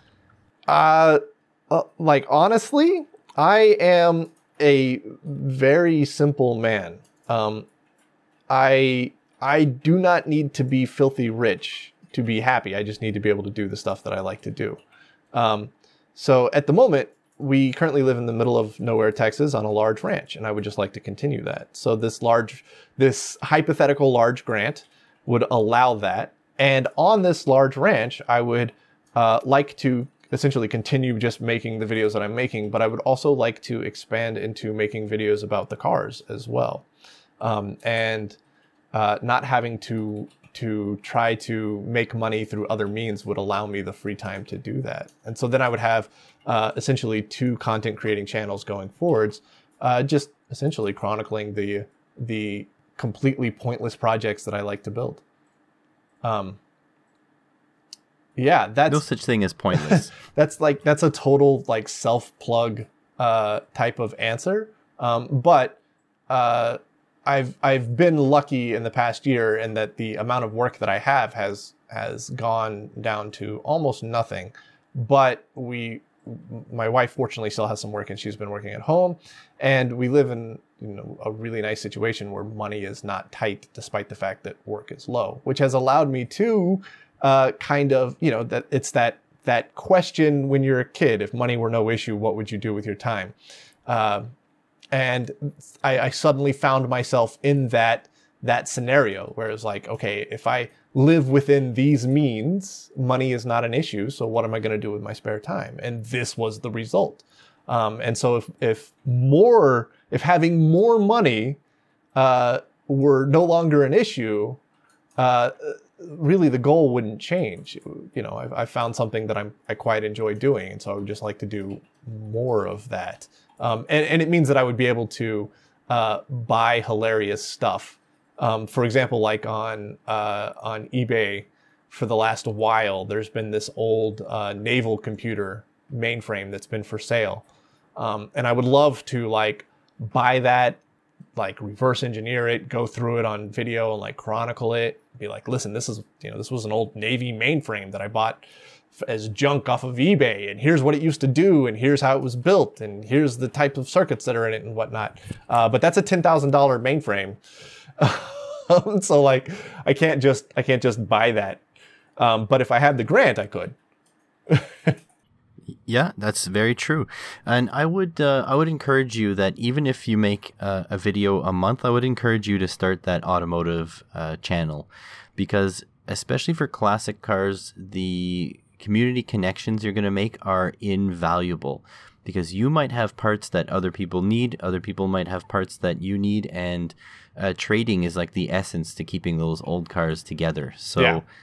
I would I would recommend that even if it's just um, doing walkarounds or do making videos um, about the you know how you got the car or how the car drives or like doing like mini reviews or stuff like that i would highly encourage you to start to start putting that up online because uh, i think that the community even just the the community building behind it would be super interesting Yeah. and um and i know i would watch that's for I sure mean, I've, I've, I've had an, an idea. So the problem is, is that I'm like I'm a one man band, right?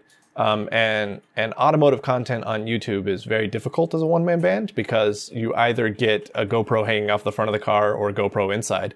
Um, and and like the if you watch like Mighty Car Mods, for example, like they have they have a cameraman that they use whenever they go driving that drives in a car next to them and, and, and takes videos. Um, I, I don't know. I don't know if you ever watched. Have you ever watched Mighty Car Mods? A little bit yeah Um, yeah, I, I- like I spent uh, about a week with them in Japan once, um, and it was like it was fantastic because they're like they're the number one automotive YouTuber out there, I think. Um, and so like I, I had they had a lot of really interesting insight into into the the YouTube world, and uh, like it's just three of them, but three is three times more than me alone. So uh, I was trying to think of ways to do um, this automotive content. And I mean, you could go the B is for Build way, where you set up a GoPro and do a time lapse of working on the car. Um, but I don't work on the car often enough for that to become regular content because I like I, I don't have the funds to work on a on a car uh, for weekly con- content because the the price of parts would bankrupt me almost immediately. but uh, I, I was thinking like I have of of the nine cars I have, five of them run and drive. Um, so it would be maybe fun to do like a, a vlog, you know, where I like I, I just hop in and go for a drive, um, and we we stick some GoPros on it, and uh, if if somebody's available, they can follow me for some exterior shots. Um, but then it you know it's just 10 minutes or 15 minutes of me cruising and talking about the automotive industry because I, I did work in the automotive industry for uh, for oh geez more than 10 years now so i have maybe some interesting stories there uh, that that people might want to watch so that that's an idea that's been been percolating in my brain um, and when i feel confident enough in it i might i might break out some some uh, some gopros and, and get on that Well, I'll tell you what. When uh, this whole Corona thing is completely done for, and uh, if I'm ever in your neck of the woods, I will volunteer to be your cameraman for a couple days. How about That that? would be awesome. That would be awesome. Or you could you could hop in the car with us because uh, having two people to talk is far more interesting than having just one person talking at a camera by themselves. I think. yeah, I don't know how interesting I would be. I, I have a different I have a different perspective on classic cars. I, I really enjoy them for what they are, but you also have to understand that there's a reason why we've moved forward from them. So that's Oh, that's where my opinion goes. Absolutely. They're they're uh, the car that I drive the most right now um, is my 1973 Isuzu Bellett. Um, not many people know about it because they were never imported to the United States. I think Canada got a few left-hand drive ones back in the 60s, um, but like uh, like on the order of like 100 or 200 or something like that. Um, but it's uh, it's a little 1.8 single cam with twin Mikuni side drafts hanging off of it. Um, and so like when, when you start it, it clatters for a little bit until the oil gets all over the place, um, until the oil gets to all the places it's supposed to and tightens everything up. Uh, and then, you know, the, the carbs backfire and spit and snarl until everything gets warmed up.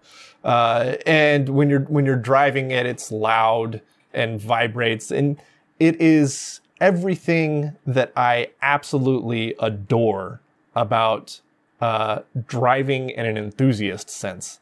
And it is everything that is absolutely abysmal about driving to get someplace. Oh yeah. right? It's a There's it's a terrible mode of transportation, but it's a a wonderful uh, experience. when I um, so I teach at a at a trade school. I teach the automotive profession. And whenever a young apprentice comes in and they tell me that they that their dream is to buy like a 60s muscle car or a 70s muscle car uh, to daily drive, I I ask them if they've driven one before. And the answer is usually no. Because they are I mean, they are great cars as a snapshot of history of what it was and what it is, but they are not like for people listening, they are not comfortable to drive. The steering is vague. The suspension is ancient. The car like wanders all over the place. Uh, the brakes are extremely bad. Like you have to you have to like two foot it to get stopped in any serious fashion. And this is just American muscle cars. Little Japanese cars like what David's talking about here is, uh, I mean, they've got they've they've got no they've got no balls really. They've got not a lot of uh, power. They're very loud. There's not a lot of uh, like sound insulation in them, uh, and unless you are a car person, you probably won't appreciate those cars for for what they are. Now, driving them on the weekend is different, but if you have to rely on this thing to get get to work every day, um, it's not going to be your comfortable drive-in. I, am I right? At least, yeah. In I, your opinion, it um, it depends a lot on the car too. Actually, uh, I, I also have a, a 1978 Isuzu 117 Coupe, um, and it was one of the first uh, electronic fuel injected cars that went on sale in Japan. Um, and it is as close to a modern driving experience as you can get while still being in a classic car. Um, it was uh, before we moved back. My wife and I took it on a 10 day uh, road trip through the south of Japan. Um, didn't take a single highway. We're on mountain roads the entire time. The thing never missed a beat. It was comfortable. Um, it was a little loud, but I mean, it was quieter than like a, a 60s sports car, you know? Um, so like it was a fantastic Grand Tourer. And I, I imagine in the late 70s and the mid to late 70s, that thing would have been top class. Uh, but having said that, like it still has like terrible handling compared to like just a average run of the mill Corolla. Uh, it's far slower. We're talking like zero to 60 in like 12 seconds or something like that, 11 seconds. Um, so it was perfect for the roads of Japan. It would be terrible to road trip here in America because the gearing is all wrong. Um, but that's just because you know Japanese domestic market versus American U.S. domestic market. Um, but there's there's a certain there's there is a way to enjoy classic motoring on a closer to daily basis because that 117 was my daily driver in Japan. Um, and it it performed the job admirably. Uh, so, but it's you have to you have to pick the car very specifically. You have right. you yeah. you have to treat it very well. Like it needs all of your attention all the time. Uh, but the the reward is that when you're not stuck in traffic and you're on a nice road out in the back, it's it's fantastic. And uh, it can inspire you to take the long way home from work at times uh, because yes. it's such a fantastic car to drive. Now, if that were like a 1960s muscle car, it's a totally different story because uh, where a 1960s muscle car thrives, especially like an old American muscle car thrives, is like on that stoplight to stoplight, nailing it and, and you know, feeling that rush of of six seconds zero to sixty acceleration from your your your you know big block 454 or whatever right? That's right. Uh, you, you know getting getting seven gallons to the mile or something like that right? Uh, but but the truth is is that like uh, stuck in traffic it's terrible at that. Like it, it's hot. The the heat, when it's cold the heater's not going to work very well. Uh, the, the glass is going to fog up all the time. When it's hot uh, the the air conditioning is not going to work very well. Um, and since you're stuck in traffic, you can't even open up the triangle windows to get airflow going through. Uh, the, if you've got a big 454, the clutch is going to weigh 10,000 pounds, and it's you know you're going to have a really strong left leg by the end of of the traffic jam.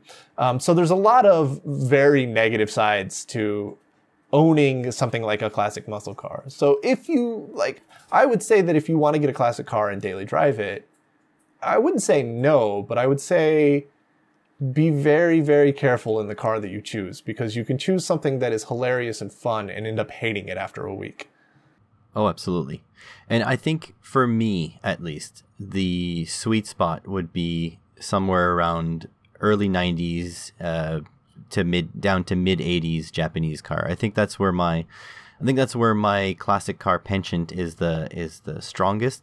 And I think in general those cars are actually amazing. They have very few issues Yeah. to deal with as a daily driver. Like they are they are very close to um, to modern cars. Um, now, by modern, I mean like maybe mid two thousands. I, I think recently, since since uh, you know after 2010, the definition of modern car has become way different than it was back then. But but really, I mean, you can have AC.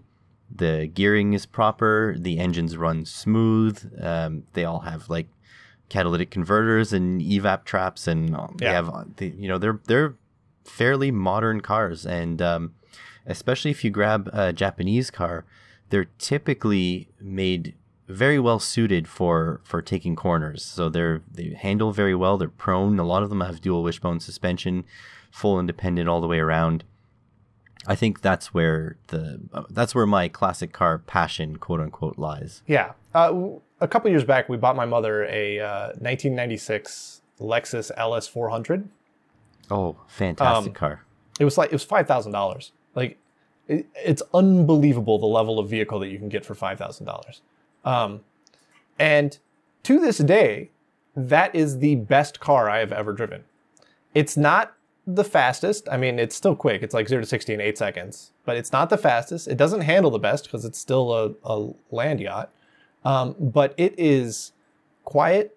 It is smooth. It is comfortable. It has low down torque for passing on the highway, and it is the most reliable tank I have ever laid hand laid my eyes on.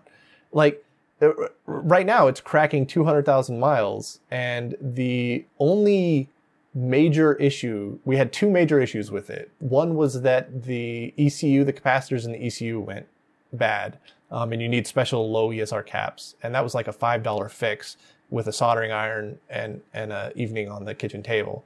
Um, and then the other issue was the starter went out, and replacing the starter on the One you UZ is a massive pain. Uh, but other than that, the thing has been like dead nuts reliable. And uh, even to this day, like I, I before COVID, I, I had the opportunity to drive a lot of new cars. Um, so I've been behind, you know, things like the LC500. I've been behind the new Supra. I've been behind um, all sorts of of really interesting machines, uh, and I always benchmark them against the LS400. That's how good it was. Um, so yeah, like I, I'm right there with you. Like the the uh, late 80s to uh, early mid 90s is um, probably the era in which you can get the best cars. Japanese cars were still small and lightweight, um, like the the the EF Civics or the EK uh, the EFs I guess is 80s. So like the EK Civics Yeah, in the 90s. Um, I have a, a 92 Isuzu Gemini uh, Irmscher that's all-wheel drive and turbo, um, and that thing is hilarious. Uh, so like it's the yeah that that genre it's the radwood genre right it's the the 80s to 90s rad era that's the probably the peak of japanese automotive motoring i think Do you have? Um, I I want to wrap this up really quick because we're heading close to the two-hour mark. But do you have a car that you appreciate that's typically you know available with a little bit of searching on the used market, but that not a lot of people would understand it as a good car? Do you have anything like that, like a hidden gem in on the used car market? Do you have any, any uh, ideas what kind of cars that would be for you? um yeah I'll yeah it's I'll let you think about it. I'll I'll I'll share mine while while Yeah, okay. you consider it because obviously I I asked a question because I know it. so in right now on the used car market, you have to look for it, but it is available, and when it is available, um, you should pick it up because they're typically cheap. I'm talking about an uh, 2003 to 2007 ish Honda Accord four door V6 manual. They are very hard to find, but they're usually mixed in with all the other Accord four doors. Um, those cars are incredibly quick. With the uh, they have a 3.2 liter V6, um, about 250 some 200 something that horsepower, maybe 240 horsepower. Um, the gearing is extremely short, so it is like a real, like sort of light to light kind of machine. And the fact that it's a four door, there is no external cues that it is a sports car aside from the V6 badge on the trunk is red instead of black. All right. That is it. Those cars are amazing. If I could find one in good shape for a good price, sometimes you find them here around, um, I mean, 03 is not really that uh, old, but you can find them for, for around $5,000 or less and these things are a beast. I would love to own one of those. So I'll I'll be on the lookout when I have a little bit of extra money, if I ever get a little bit of extra money. But that's mine. That's my diamond in the rough. Okay. Um, yeah. So um, they're getting harder to find now, but uh, I do have a car very similar to that that I would I would recommend to anybody that was looking for uh, pretty much anything. It's it's like the ultimate all rounder. Um, and that would be a third generation Nissan Maxima. So that would be like um, 89 to 94. Uh, so they're starting to get old. But um, the reason I recommend that is because you could get it in automatic or manual.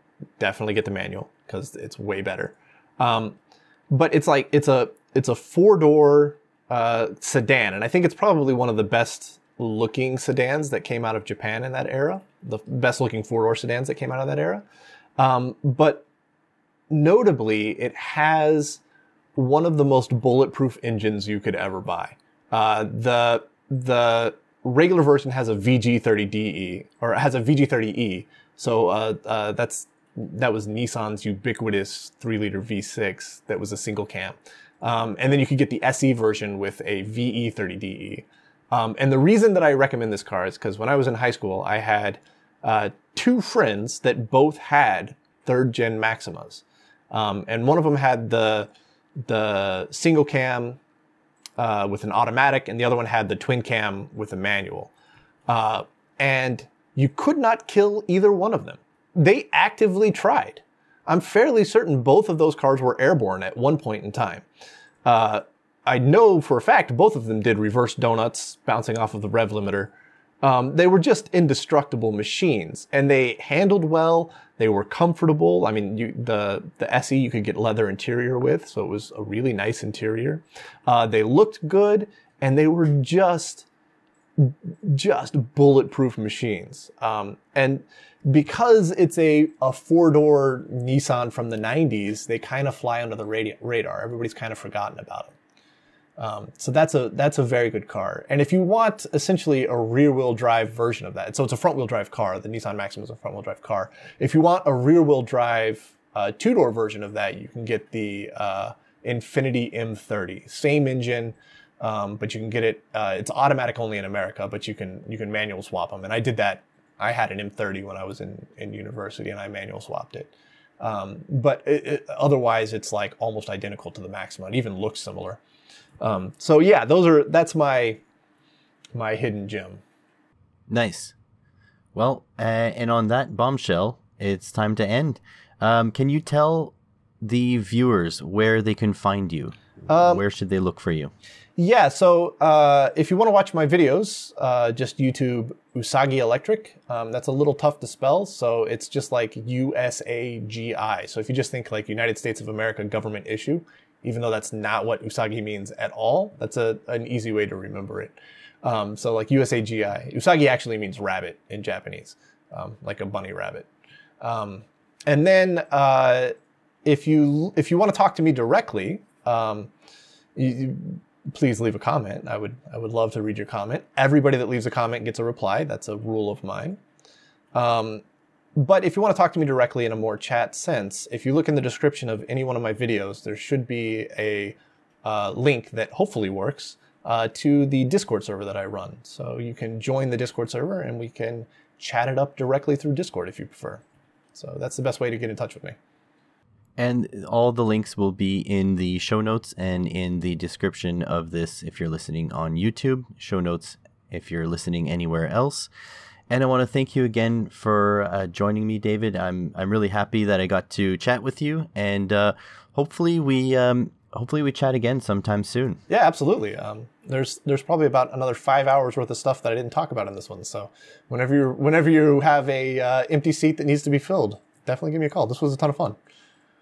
Sounds good. And for the listeners, thank you so much for listening. We hope to catch you on the next one.